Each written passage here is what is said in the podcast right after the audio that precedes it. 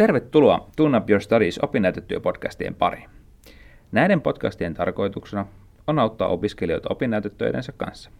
Aiheet tulevat vaihtelemaan aiheenvalinnasta kirjoitusprosessin aloittamisvinkkeistä, ajanhallintaan ja lähteiden etsintään. Jaamme myös käytännön vinkkejä opinnäytetöiden kirjoittajille.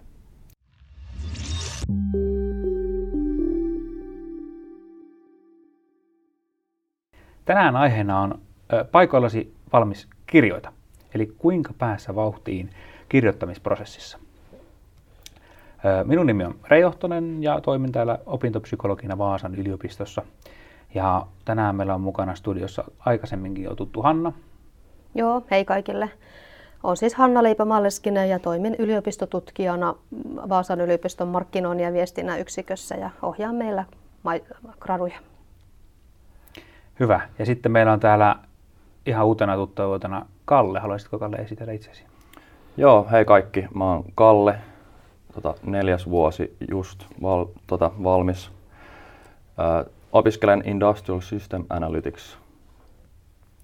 Ja tota, tosiaan kandi, kandin on, on tota, tehnyt ja sitten syksyllä alkaa, alkaa taas uusi opinnäytetyö, eli diplomi, diplomityö mun puolesta. No niin, tähän tulee ihan hyvän saumaankin päässä sitten vähän puhumaan näistä. Kyllä, valmistautumaan vähän. Kyllä, vähän tulevaan koitokseen. Kyllä. Missä sä kirjoitit sun kandi? Tota, kirjoitin semmoisesta kuin Performance Metrics Used by Companies Implementing SAFE, eli englanniksi tota, aika kompleksinen tota, tämä otsikko. Mm. Mutta mä tutkin ö, suomalaisia yrityksiä, jotka käyttävät tämmöistä viitekehystä kuin SAFE tai SAFE, mm-hmm. Scaled Agile Framework. Mm-hmm. Eli viittaa niin kuin ketterään menetelmiin, mitä on aika poppista nyt siellä tuota, tuotan, tuotantomaailmassa. Tosiaan, joo, joo. siitä kirjoitin. Muka, mukava kuulla. Ihan kiva kuulla näitä aiheita ja, ja tuota, huomaan kyllä, että, että niin kuin, varmaan ihan oma luku tuosta tulikin mieleen, että pitää joskus tehdä tuosta niin kuin toisella kielellä kirjoittamisesta, että minkälainen tuntumus ja sekin oli. Että sekin on varmasti ihan oma, oma fiiliksensä tulee siitä, että kun kirjoittaa vieraalla kielellä, niin siitä voitaisiin mm. tehdä joskus ihan, ihan omakin jakso sitten Totta. tulevaisuuteen, vaikka varmasti niitä asioita sivutaan nytkin, mutta, mutta myös sitten otetaan tuosta koppia niin sanotusti tulevaisuuteen.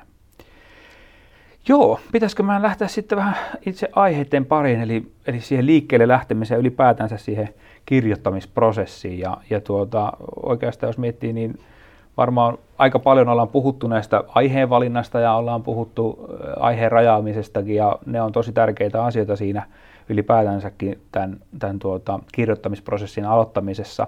Ja siellä on tullut hyviä vihjeitä siihen ylipäätänsäkin, että kannattaa lukea just niitä aikaisempia, aikaisempia opinnäytetöitäkin kannattaa lukea paljon, että saa sieltä ja on otsikomuodostamista ja monennäköisiä asioita, mitä kautta, kautta sitä kannattaa lähteä rakentamaan liikkeelle sitä omaa kirjoittamisprosessia. Ja sinänsä tuo nimi onkin itse asiassa aika kuvaava, että siinä on tehty se taustatyö paikoilla ja sitten valmistaudutaan ja sitten aletaankin kirjoittaa, mutta se itse kirjoittaminenkin, niin se on vähän oma työnsä ja se on ihan oma taiteenlajinsa, mihin voi lähteä vähän orientoituunkin.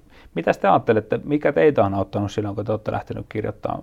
Tai mitä, mikä susta tuntuu, Hanna, että opiskelijat saa ja mikä Kalle susta taas, että, että mikä sua auttoi itse kirjoittaa silloin niin sitä omaa opinnäytetyötä? No, jos mä vaikka aloitan, niin, niin tota, ehkä yksi semmoinen aika konkreettinen juttu, mitä, mitä ohjaajana – annan vinkiksi opiskelijoille on, että tekee sellaisen lyhyen aihepaperi. Eli lähtee sillä liikkeelle. Se on vähän semmoinen ehkä sivun vähän niin kuin myyntiesite, että miksi tätä aihetta haluaisi tutkia, miksi sitä pitää tutkia. Eli siinä jo pikkasen niin kuin orientoituu, että okei, mitä tämä aihe on. Niin kuin vähän enemmän kuin sen pohjalta, että vaan miettii, miettii niin kuin otsikon tai miettii, että mitä tutkin. Hmm. Mutta joutuu ikään kuin vähän tuottaa sitä tekstiä. Ja, ja tuota, siihen kannattaa sitten pyytää jo kommentteja ja on tosi hyvä, jos siihen saa jo ohjaajaltakin kommentteja ja mahdollisesti sitten opiskelijoiltakin, että no miltä tämä aihe vaikuttaa ja onko, miten tätä voisi rajata. Mutta että se on semmoinen yksi steppi. Ja toinen vinkki, millä pääsee liikkeelle, niin on monesti toi sisällysluettelo. Että jotenkin niin miettii sitä runkoa ja hahmottelee, miten se voisi koostua. Että ehkä nämä on semmoiset ekat vaiheet. Joo, itse asiassa mä, mä lähdin liikkeelle just sitä sisällysluettelosta. Joo. Että mä karkeasti hahmotin, että mitä mä jokaisen otsik- otsikkoon ja osioon laitan. Ja sillä sitten sai vähän niin kuin ymmärrystä ja sai niin kuin suunniteltua, että, että mistä lähtee myös hakea, hakea sitä infoa ja mistä lähteitä sitten saa. Joo. saa. Missä sä saat vinkkiä siihen sisällysluetteloon, koska sehän ei välttämättä ole kauhean helppo lähteä muodostaa. Katsoitko sä aikaisempia opinnäytteitä vai mistä sä... Öö, joo, kyllä. Justi. Se auttoi tosi paljon itse asiassa, että sel- selaili. Joo. Koska en mä ole ollut ennen, kun mä aloitin tota, edes lukenut itse asiassa niin kuin kokonaista opinnäytetyötä tai katsonut edes läpi niin kuin ihan kunnolla sitä sisällysluetteloakaan, niin siksi mä, mä aloitin sillä. Ja siinä mä myös huomasin, että vaikka mä olin silloin jo tota, lukenut aika paljon materiaalia, niin mä huomasin, että mulla, mulla ei ole sitä kirjoitusprosessia niin kuin, tai tutkintoprosessia niin kuin, hallussa. Niin silloin mä, mä lainasin Tritoniasta muutaman kirjan niin kuin vaan siitä, että miten teet tutkielman hmm. ja luin hmm. niitä. Mä muistan, että siinä meni aika kauan. Mä varmaan luin niin kuin koko viikon vaan sitä, hmm. että minkälaisia just Tuossa on tosi, tosi, tosi hyviä pointteja molemmilta ja tekisi mieli tarttua niin monen asiaan. Tartutaan eka tuohon viimeisimpään. Eli, eli minusta tuossa on niin tosi hyvä pointti se, että kirjoittaminenhan on, siis jos, jos sanoisi opiskelijalle, että he kirjoittakaa esseen, niin mä en usko, että kellään on mitään ongelmaa kirjoittaa esseen, mutta sanotaankin, että kirjoita kandi, mm. niin sitten ollaankin ihan, ihan uuden asian äärellä. Koska se on vähän erilainen prosessi kuitenkin. Tutkielma on kuitenkin ensimmäinen mm. tutkielma, mitä sä teet. Ja gradu on sitten vähän isompi, mutta siis sama asia, mutta vähän isompi prokkis. Mutta se on hyvä pointti ja, ja mustakin mä tein ihan samalla lailla, en mäkään ollut lukenut ensimmäistä kandia niin ennen yhtään kandia kannesta kanteen, vaan, vaan musta tuo selailu on se avainsana myöskin siinä, että, että lukekaa niin kuin, ja selailkaa tosi paljon niitä kandeja, koska se yksi ei riitä mun mielestä, koska yksi on vain yksi esimerkki, mutta mut sitten kun sä selailet useampia, niin sä näet useampia esimerkkejä ja sitten alkaa hahmottaa siitä omasta näkökulmasta sitä asiaa. Ja musta tuossa niin kuin, mä mietin, miten niin kuin tiivistä sille hyvän metaforan, mutta se oli vähän niin kuin sille niin kuin luuranko, että, että se sisällysluettelo on se luuranko, mm. minkä lähelle, päälle sitten aletaan tekemään sit sitä tuota, niin kuin lihasta ja, ja muuta massaa tavallaan, että, että se luuranko on hyvä olla hyvä kasassa. Just näin, ja se tarvitaan, että se pysyy niin, kasassa niin, ylipäänsä. Niin. Ja tosi suorastaan mallioppilaita vaikutat, kun olet lähtenyt lukemaan myös niitä oppaita, että miten niin tutkielmat mm. kirjoitetaan, koska niissä on hirveän hyviä vinkkejä. Kyllä. Tämä on kyllä tosi hyvä. Joo, asia, mikä ei oikeastaan ole tullutkaan aikaisemmin. Niitä kirjoja onkin tosi on. paljon ja oppaita on tosi paljon, mitä voi, voi tuota, lukea ja kannattaa niitä lukeakin. Ja voitaisiin oikeastaan joskus jon, jossakin jaksossa käsitelläkin, ensi jaksoa voitaisiin kaivakin muutaman hyvät toppaat teille sitten nimeltä. Ei nyt tule äkkiseltään mieleen, mutta kun gradutakuu taitaa olla joku, joku yksi opas, mikä on. Pätee myös siis kanditöihin, eli, eli saa lukea sitä gradutakuuta myös sinne en muista kirjoittaa nimeä tähän hatuun. En mäkään muista, mutta nimi on Teoksen nimi on joo, tuttu ja joo. niitä on tosiaan paljon ja niitä on tosi hyviä joo. teoksia. Mutta tuota, Tritonian sivuilta itse asiassa löytyy, nyt kun tuli mieleen, niin siellä on se Lip Guides-osio. Mm. Ja tuota, sinne on koottuna niitä. Eli, eli, eli jos, jos nyt jää mietityttää, että mitä me täällä höpötellään, niin käykää katsomaan siellä, eli Tritonia kotisivuilta ja sieltä löytyy se Lip Guides, niin siellä on opinnäytettyjen kirjoittajalle ja siellä on sitten semmoinen alakohta, missä on sitten näitä oppaita, just mitä, mitä Kalle mainitsi. Eli kannattaa käydä tsekkaan sieltä. Ja siellä on myös sitten samassa paikasta löytyy sitten meidän opinnäytettyjen pajankin linkkiä, eli jos sinnekin haluatte joskus tulla, niin tulkaa ihmeessä käymään.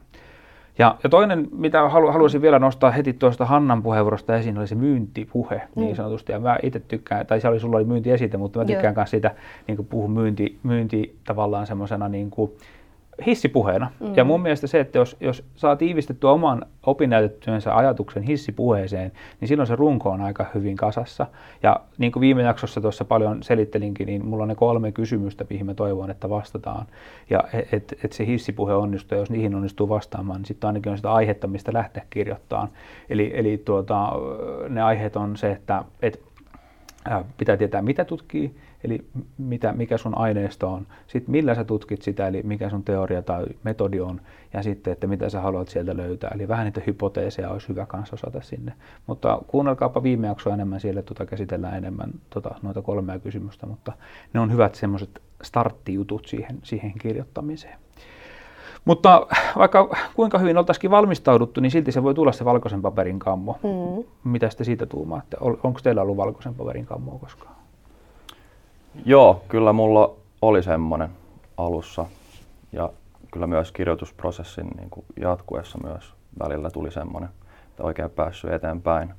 Mutta mun mielestä paras on, että jo alussa, ennen kuin alkaa edes miettiä kandia tai gradua, niin asettaa semmoinen oikea asenne siihen, siihen itse työhön. Että monesti ehkä kuulee kavereilta tai jostain, että, että se on niin, niin rankkaa kirjoittaa niin kuin just kandia tai, tai gradua. Ja loppujen lopuksi ainakin kan, kandi ei, ei, ei ole niin, niin suuri työ verrattuna niin kuin normi ö, opiskelijatöihin, mitä tehdään niin kuin mm. opiskelun aikana. Et se on periaatteessa vaan ryhmätyö, mutta sä teet sen itse sitä luokkaa. Et tota, ei saisi niinku pe- pelätä sitä, koska sitten tulee se, että sä mietit, että okei, no joo, mutta mä en jaksa vielä aloittaa, että ensi viikolla. Et se on kuitenkin niin paljon, että silloin mulla on parempi, parempi fiilis ja tälleen. Mutta loppujen lopuksi sulla ei ole koskaan niin kuin se oikea fiilis, ehkä, mm. ei koskaan tuu. Niin sitten kannattaa vaan kirjoittaa jotain tai siis aloittaa jostain, vaikka se on siitä vaan, että sä luet sen oppaan, niin sä saat mm. sieltä poimittua ehkä jotain. Tai sitten toisia töitä, niin sitten huomaat, että okei, no mä haluan tehdä vähän tämmöistä tai tämmöinen tyyli. Joo. Ja ylipäänsä justiinsa tuotta myös tavallaan se lukeminen kuuluu tavallaan siihen kirjoitusprosessiin. Eli niiden lähteiden lukeminen ja niiden oppaiden lukeminen, mitä ikinä se onkaan. Että se ei ole pelkästään sitä, että mä niin kuin odotan tässä, että mulle tulee joku täydellinen lause päähän ja sitten mä kirjoitan sen ja se mm. on niin kuin valmis, vaan se, se tosiaan on prosessi ja lukemalla niin sulle syntyy uusia ajatuksia ja sulla omassa päässä lähtee se ajatus mm. liikkeelle. Ja, ja myös hirveän tärkeä on se, että sä kerrot sitten muille, muiden kanssa keskustelet, että jos siinä tulee se joku blokkikohta, joku ongelma, että nyt mä en pääse tästä yli ja miten, miten mä tämän ratkaisen, niin tosi usein tulee opiskelijoita käymään vastaanotollakin ja ne sanoo, että mulla on tämmöinen ongelma. Mutta sitten samalla kun ne kertoo sen ongelman, niin ne keksiikin sen ratkaisu itse asiassa koska eikö meidän mieli jotenkin toimi niin, että me puhutaan niitä ongelmia auki, niin meidän on niin kuin helpompi tavallaan löytää ne ratkaisut. Kyllä, kyllä mä sanoin, että se, mä, mä itse näkisin se, että se on sitä, että ulkoistetaan sitä sieltä mielestä, että et, et, et saadaan, monesti siis auttaa se, että sä kirjoitat vaikka paperille niin. niitä, niin se auttaa jo ihan, ihan siinä asian ratkaisemisessa, mutta se on just se, että kun me puhutaan sitä, niin me käsitellään sitä tietoa ja niin kuin vähän ehkä eri tavalla huomaamattomasti ja sitä kautta sitten saankin ratkaistua se, mutta ihan hyvä pointti. Joo. Monesti se, niin kuin mä tunnistan tuon ihan sama, että on se elämän alueella mikä tahansa ongelma, mutta kun sitä saa puhuakin, niin sitä alkaakin huomaa, että no hetkonen, että näinhän tämä ratkaisu meneekin. Ja, niin itsekin huomaan kyllä omassa työssäni tuota, tuota tosi paljon. Mutta joo, minusta tuossa oli taas molemmilla taas tosi, tosi hyviä pointteja. Tästä minusta tuntuu, että mä haluaisin nostaa vain teidän pointteja koko ajan esiin tässä. Mutta eihän se toisaalta mitään haittaa. Mutta minusta Kalle puhui niin kuin kauhean hyvin siitä asenteesta ja minusta se oli niin kuin nimenomaan sitä motivaation. Minusta se on aina mahtavaa, kun porukka puhukin siitä, että no ei sitä motivaatiota ei oikein taho tulla. Että aina sitä ottelee bussipysäkillä, mutta ei se koskaan se motivaation bussi sieltä tuu, minkä kyytiin saisi hypätä. Että, että kyllä se vaan on tehtävä tavallaan itse kuitenkin sitten se aloitus ja se lähtee sillä, että menee tekemään, mutta mut, mut just se, että mitkä ne odotukset itsellä on sitä, että onko se heti odotus siitä, että sun pitää olla kahdeksan tuntia tekemässä sitä työtä, vai, vai onko se sitä, että sä vähän katot sitä, että, että, että onko se se, pakko, pakko puhua tässä nopeasti siitä, että puhuu paljon nykyään opiskelijoille sitä erosta, että onko kyse niin tavoiteorientaatiosta vai aikaorientaatiosta. tavoiteorientaatio on vähän sitä, että sulla on se työ, minkä sä ajattelet, että sun pitää tänään saada valmiiksi ja sä mietit koko ajan sitä, vaikka että no, pitäisi nyt tänään saada kirjoitettua se kandi ja, tai kirjoittaa kandia ja sitten sulla ei mitään tavalla, niin kuin, tai vaikka sulla olisikin se sivutavoite, niin kuin, että tänään sivupäivässä tyyppisesti, niin se ongelma on siinä, että jos et sä saakaan kirjoitettua sitä sivua, tai sä et tiedä kauan, kun sulla menee sen sivun kirjoittamiseen, ja voi pojat kandin kirjoittamisessa tai gradun kirjoittamisessa, niin sitä ei voi koskaan tietää, että paljonko sä saat päivän aikana mm-hmm. aikaiseksi. Ja jos se tavoite on tosi kaukana, niin sitä on vaikea lähteä tekemään. Ja nykyään tykkäänkin puhua paljon enemmän semmoisesta aikaorientaatiosta, eli, eli, eli kunhan sä lähdet tekemään sitä, teet tietyn ajan sitä. Joo. Ja, ja se on paljon helpompi mielen kestää se, että kun sä teet jonkun vaikka 45 minuuttia sitä työtä, niin se on kuitenkin 45 minuuttia sitä työtä eteenpäin ja se, se on niin kuin se pääasia. Ja vaikka se olisikin sitten vain artikkelin lukemista tai sitä oppaa lukemista, niin se on aina eteenpäin siinä asiassa. Joo, Eli näin. tavoitteesta siihen aikaan mun mielestä. Mä, mä käytin tota tosi paljon silloin, kun mä kirjoitin, ja muutenkin, kun mä teen koulutöitä, että, että niin kuin mä asetan tosi helpon tavoitteen, ja se oli mulle, että mä tuun aina – kasin ja ysin välillä Tritonialle ja istun alas ja sit, siitä aloitan.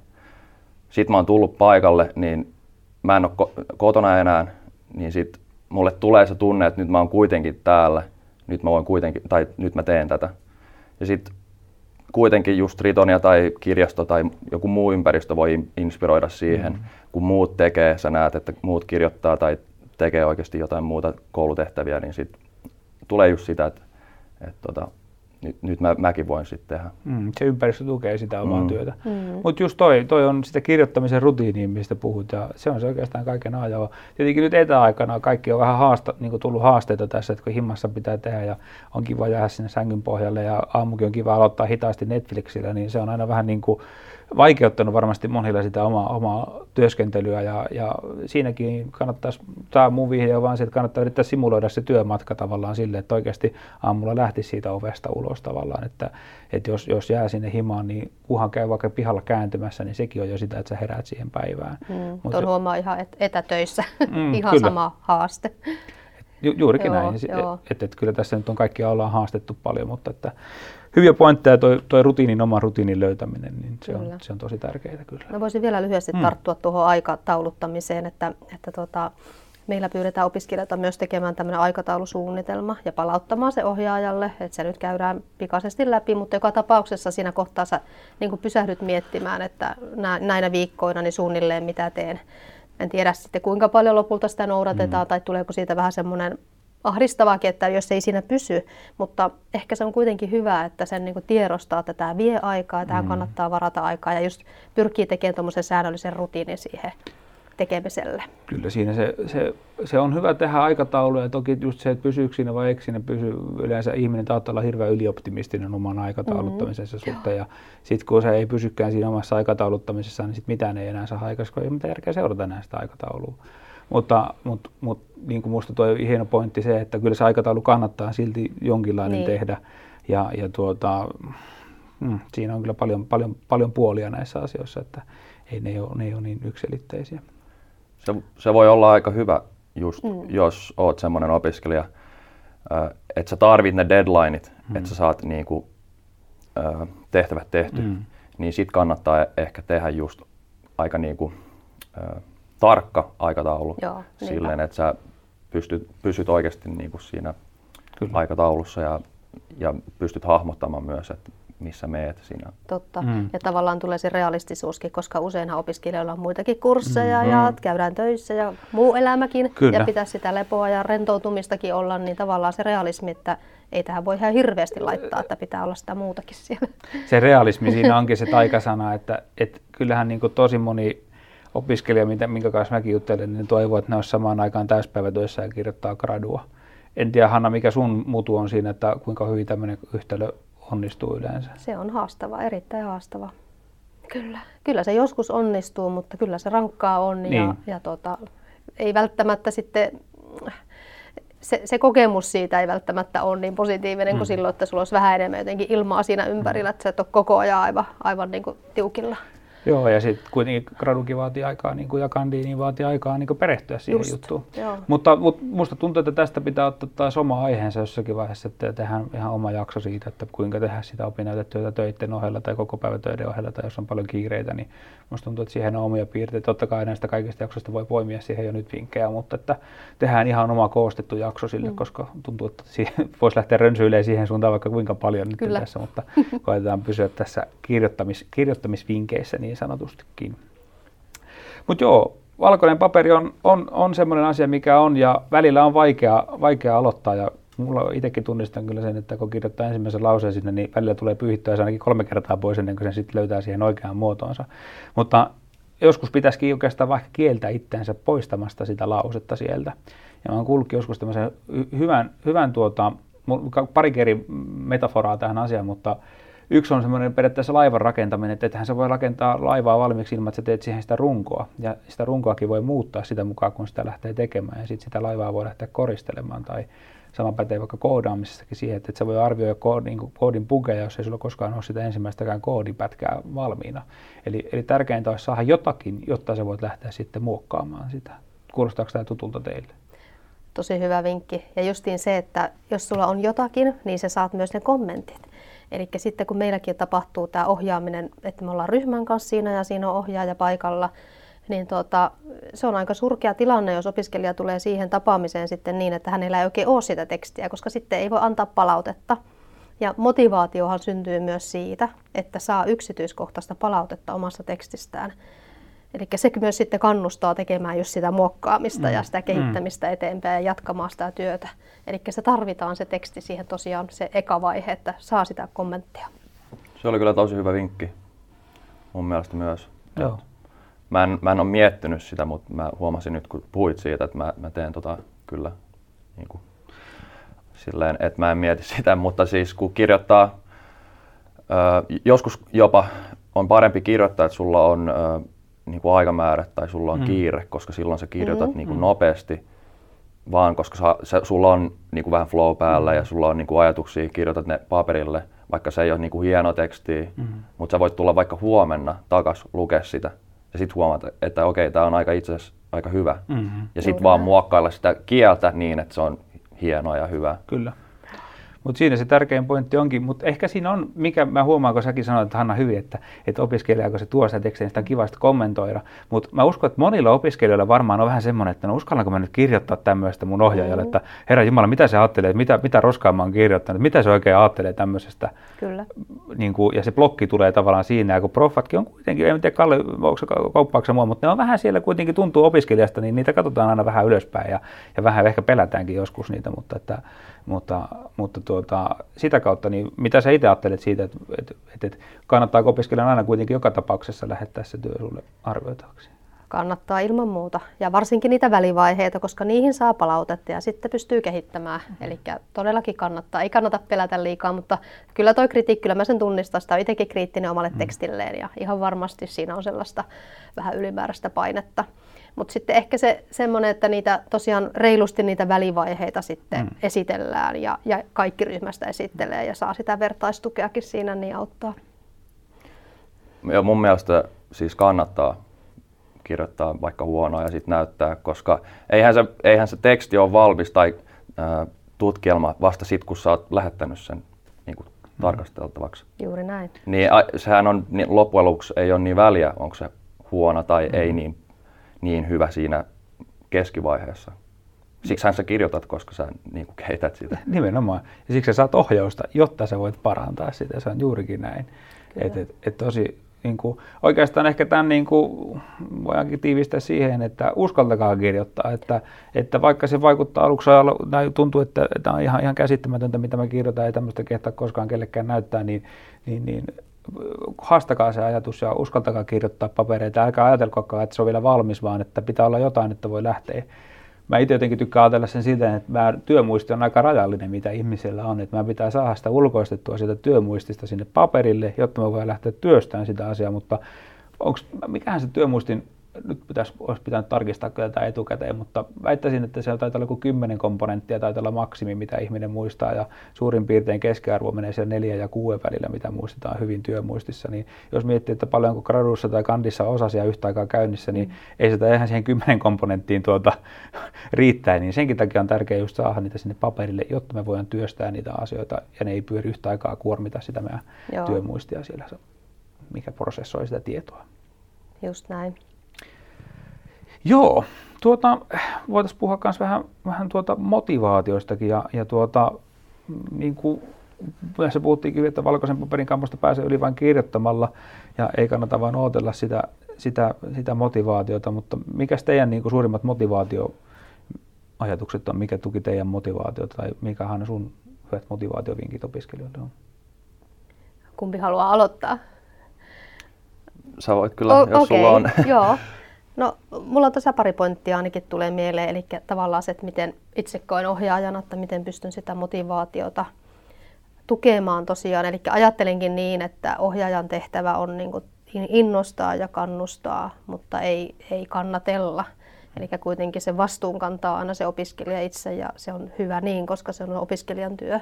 Mutta olen niin kuin ilman muuta aina haluan innostaa ja kannustaa. Ja yksi tärkeimmistä, mikä jo mainittiin, on se yksityiskohtainen palaute, eli siihen tekstiin, tekstiin hyvin konkreettisiakin vinkkejä, että miten sitä pystyy kehittämään paremmaksi. Ja totta kai semmoinen niin kuin niin, tämä hampurilaismalli, että sieltä löytyy aina sitä jotain positiivista ja sitten se pihvi on siellä niitä kehitysideoita ja vielä loppuun mm. positiivista, eli tämmöisen kannustamisen tukemisen kautta. Mm. Ja, ja meillä, meillä sitten tämä tämä tota, tutkielmatyöskentely on hyvin voimakkaasti niin pedagogisesti suunniteltu sosiaalisen oppimisen kautta. Eli siinä on se ryhmä ja saa sen tuen ja huomaa sitten, että nämä muutkin, vaikka aiheet on kaikilla erilaisia ja omia, niin ongelmat on yhteisiä, koska siihen tutkielmaprosessiin liittyy ne tietyt jutut. Ja vielä viimeisenä tietty semmoinen riittävä haasteellisuus. Sekin synnyttää motivaatiota. Mm. Että ei ole ihan liian helppokaan juttu. Ja yleensä kyllä kandi eikä gradu ei ole liian helppoja. Sitä kutsutaan lähikehityksen vyöhykkeeksi. Sillä on tämmöinen hieno termi okay, olemassa. Ja se on, tarkoittaa sitä just, että se ei ole liian helppo eikä liian vaikea, vaan se on siinä optimisaalisen haasteen tasolla, joo. että sä opit, mutta sulla on mahdollisuus itse oppia se asia. Ja opettaja voi auttaa just, tai ohjaaja joo. voi auttaakin opiskelijaa pysymään siinä lähikehityksen vyöhykkeellä. Tämmöinen, Aivan. tämmöinen termi sille on olemassa siinä se ehkä myös onkin yksi tärkeimpiä juttuja on siinä se, että, että ohjaajan ja opiskelijan keskustelussa pitäisi muistaa se, että ohjaaja pyrkii niin kuin opiskelijankin on tärkeää muistaa, että se ohjaaja pyrkii auttamaan sinua siinä työssä eteenpäin. Että joskus tuntuu, että syntyy niitä vastakkainasetteluita opiskelijoiden ja opettajien välillä ja ne on aina tosi mälsiä siinä suhteessa, että en mä usko, että kukaan ohjaaja on oikeasti opiskelijaa vastaan siinä kirjoitustyössä. Mä, saa, mä sanon aina, niin kuin, että motivaatio on, on hyvä olla, ja se voi auttaa tosi paljon, mutta se on vaan karu totuus, että motivaatio ei koskaan niin kuin, ole samalla tasolla, mitä se on aluksi tai jossain vaiheessa. Niin sitten pitää just, jos se liittyy siihen asenteeseen, mitä mä tuota, sanoin alussa, niin jos sulla on asenne se, että sä, sä teet tämän loppuun, se voi, se voi olla se, että sä teet sen vaan loppuun. Mm. Se ei a, a, aina tarvi olla se, että sä, sä saat sen vitosen tai jotain tämmöistä. Mm. Mutta jos sä asenne, että sä saat tämän loppuun, vaikka niin kuin kevään, kevääseen mennessä, niin sit tota, sulla on se asenne ja mindsetti siihen, niin sit sä voit niinku pelailla sillä drivella, että sä saat sen loppuun vaan. Et mä, ainakin mulla toimii ainakin niin hmm. aika usein, että kaikkihan on kiva aluksi, tai moni asia on, moni asia on mutta sit kun teet sitä, niin sen jälkeen se ei ole niin kivaa. Hmm. Tai ei aina ole niin kivaa, niin sit tota, ei, yleensä ne haasteet on ne asiat ja joskus rutiininkin kyllästyy, vaikka rutiini toisaalta on kivaa ja se onkin sen tasapainottelemista, että mistä se aina löytyy se. Ja mulla jotenkin se aina, niin kuin sä puhuit tuosta vitosesta, niin mä mietin sitä, että moni ajattelee aina, että se pitäisi olla täysille tekemässä hommia. Että se jotenkin että pitäisi olla niin kuin, aina, niin kuin, sit kun mä menen tekemään sitä kandia tai gradua, niin mulla on sata pinnaa lasissa, kun mä teen sitä. Niin ei, ei tarvi olla, vaan, vaan se 80-70 pinnaakin riittää ja joskus riittää 50 pinnaakin kunhan sä vaan meet ja teet sitä tavallaan. Et, et, et, et, et ei aina tarvitse olla se huippumotivaatio, kun te lähtee tekemään, vaan että pääasia, että menee ja tekee sitä asiaa. Ja on ihan ymmärrettävä, että jos miettii kandiikin, niin se ei mikään kuukaudenkaan projekti taida olla, että täällä on useamman kuukauden projekti monella, niin niin, niin totta kai se motivaatio ja elämä kulkee siinä ympärillä ja elämässäkin tapahtuu asioita. Pitää sallia ne elämänkin tapahtumat itselle, että hei nyt tänään ei ole vaan niin paha motivaatiopäivä, että tänään mä teen vaikka vain tunnin tätä työtä eteenpäin, sitten mä lähden tästä veksi, mutta että pääasia, että niin sallii itselle niin huonotkin päivät siinä työskentelyssä. Siihen vielä lisään, että mitä voi lisätä tosi paljon motivaatioa on, että on niin kuin hyvä kaveriporukka tai mm. porukka, Joo Joo. jonka kanssa tekee niin kuin samaan aikaan näitä opinnäytetöitä. Että mulla, tai meillä oli tosi hyvä opiskelijaporukka ja me tehtiin just, aloitettiin syksyllä. Tehtiin sitä, ei kun anteeksi, keväällä, mutta me oltiin just Ritonialla ja sitten mm. laitettiin WhatsAppissa, että hei pidetäänkö kahvitaukoa. Mentiin Oskuun ja istuttiin siellä sitten joskus kauemmin, mutta se on myös ihan ok. Mm. Mutta siinä, mitä sä Hanna ke- mm. kerroit siinä alussa tai aikaisemmin, niin siinä just voisi parailla myös, että miten teillä menee ja kysyä vinkkejä ja tälleen. Niiden, jopa että ne lukee tekstit läpi ja Aivan, tälleen. kyllä. Se on tosi hyvä vinkki. Koska voi olla joskus matalampi kynnys ensin näyttää vaikka jollekin kaverille se teksti, mm. jos ei heti, mm. jos jotenkin se ohjaajan kommentti vähän pelottaa. Kyllä. Joo. Joo, ehdottomasti siis kaverit on, on, opiskelijakaverit on ihan älyttömän suuri voimavara ja niitä jos, jos löytyy vain, niin kannattaa ehdottomasti hyödyntää kyllä siinä prosessissa mukana ja ne hyötyy siitä kanssa ihan samaan, samaan aikaan kyllä. Joo, se on muuten totta, kun antaa kommentteja toisen tekstiin, niin oppii itse. Mm.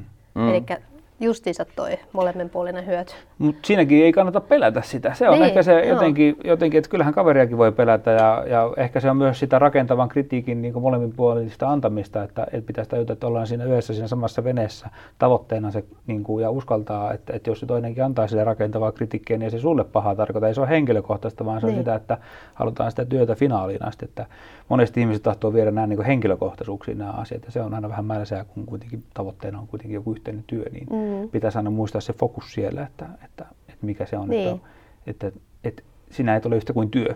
Ei, että se on se teksti, Joo. mitä halutaan kehittää niin, paremmaksi. Niin, ei Joo. sua ihmisenä. Joo. Se, mutta se on oikeasti yllättävän iso asia, mikä Kyllä. monesti mm, ihmisillä mm. vähän sekoittuu, sekoittuu keskenään. Joo, mä mietin, että me ollaan puhuttu tänään jo aika, aika paljon asioista. Tuleeko teillä, ennen kuin mennään noihin, noihin tuota, mukaviin tipseihin, niin tuleeko teillä jotain muuta vielä mieleen, mitä te haluaisitte nostaa, nostaa tähän, tästä esiin? Mulla ei ainakaan tule nyt. Hmm. Ehkä ei mullakaan. Voidaan hmm. varmaan mennä noihin vinkkeihin. Niin. Joo. Joo, hyvä. Ihan hyvä, hyvä ja oikeastaan musta tuntuu mennään sille, sille tielle niin sanotusti. Ja oikeastaan niin kuin tapana on, niin ollaan aina annettu kolme käytännön vinkkiä siihen, että mitä, mitä tuota, voi ottaa mukaan sitten, tuota, tai toivotaan, että saatte tästä ainakin mukaan, niin, niin omaan työprosessiin, niin kuka haluaa aloittaa omalla vinkillänsä? No mä voin vaikka aloittaa. Tota, mulla on semmoinen vinkki, että hankkikaa tai värvää niin kuin tämmöinen mentori tähän työhön.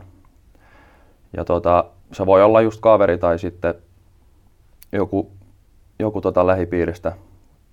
Mulla itse oli tota mun isosisko. Hän oli jo valmistunut ja silloin jo kirjoittanut siis kandin ja, ja gradun. Ja se oli tosi hyvä jeesi siihen, koska kun mä jäin paikoilleen jossa, jossain kohtaa, niin pystyi kysyä, että mitä tota mitä voin tehdä tähän kohtaan tai muihin. Ja tota, myös, myös näyttää sitä tekstiä sai niin kuin, kun joku toinen lukee sitä läpi, niin sit saa, ne huomaa kirjoitusvirheitä, mitä sä et ole mm, huomannut, koska sä oot lukenut sitä tekstiä tuhat kertaa läpi jo. Joo, niin, sille niin sokeutuu. Ne, niin, ne jää sinne. Mutta se, se on tosi hyvä, että joku, joka on jo kirjoittanut tämmöinen työ, niin semmoinen itselle siihen. Eli mentori, mentorin hankinta on ehdottomasti. Joo, tosi hyvä vinkki, kannatan. Mä voisin sanoa ehkä pari tämmöistä konkreettista vinkkiä. Eli yksi on tämä ajatuskarttojen käyttö. Eli jos tuntuu siinä, just siinä kirjoittamisen alkuvaiheesta, mistä lähden liikkeelle, niin voi vaikka jokaisesta kappaleesta, jos on sitä runkoa ensin tehnyt, niin sitten vaikka jokaisesta kappaleesta tehdä ajatuskartan että mitä asioita vaikka introon kuuluu, mitä teorian ensimmäiseen lukuun ja mitä toiseen ja näin päin pois. Niin se on semmoinen yksi konkreettinen. Ja sitten vielä niin kuin tähän lähteiden etsimiseen ja lukemiseen, niin kannattaa tehdä vaikka joku taulukko tai joku niistä, mitä on löytänyt niitä lähteitä. Ja niit, siihen taulukkoon esimerkiksi listata se on se nyt joku artikkeli vaikka, niin sen nimi ja sitten vähän lyhyesti, että mitä siinä käsiteltiin. Koska se auttaa sitten taas saamaan sieltä työmuistista pois niitä lähteitä ja, ja sitten pystyy sitä niin kuin taulukkoa tai mikä ikinä se onkaan, joku tämmöinen koostetiedosto, niin käyttämään apuna sitten siinä oman tekstin tuottamisessa, koska ne lähteet sitä auttaa sitä uuden tekstin tekemistä, koska et sä sitä päästä, omasta päästä tee, vaan sä rakennat sen olemassa olevan kirjallisuuden päälle sen tutkielman. Eli nämä on ehkä tämmöiset konkreettiset. Eli, eli tiivistetysti sanoen ajatuskartat ja lähteiden hallintaan liittyvä joku, joku oma, oma järjestelmä, mikä itselle tuntuu toimivalta. Hyvä, se kuulostaa hyvältä. Joo. Ja tuota, mä annan, annan tipsiksi tämmöisen ajatuksen vähän niin kuin ikään kuin palapelistä oikeastaan. Et, et mun mielestä opinnäytetyö, kandi tai gradu tai dippatyö, mikä ikinä onkaan, niin on vähän ikään kuin palapeli ja sulla ei oikeastaan ole niitä palasia vaan sun pitää itse luoda ne palaset. Ja jotta sä saat ne muut palaset sopimaan johonkin palaseen, niin sun pitää keskittyä ensin yhteen palaseen.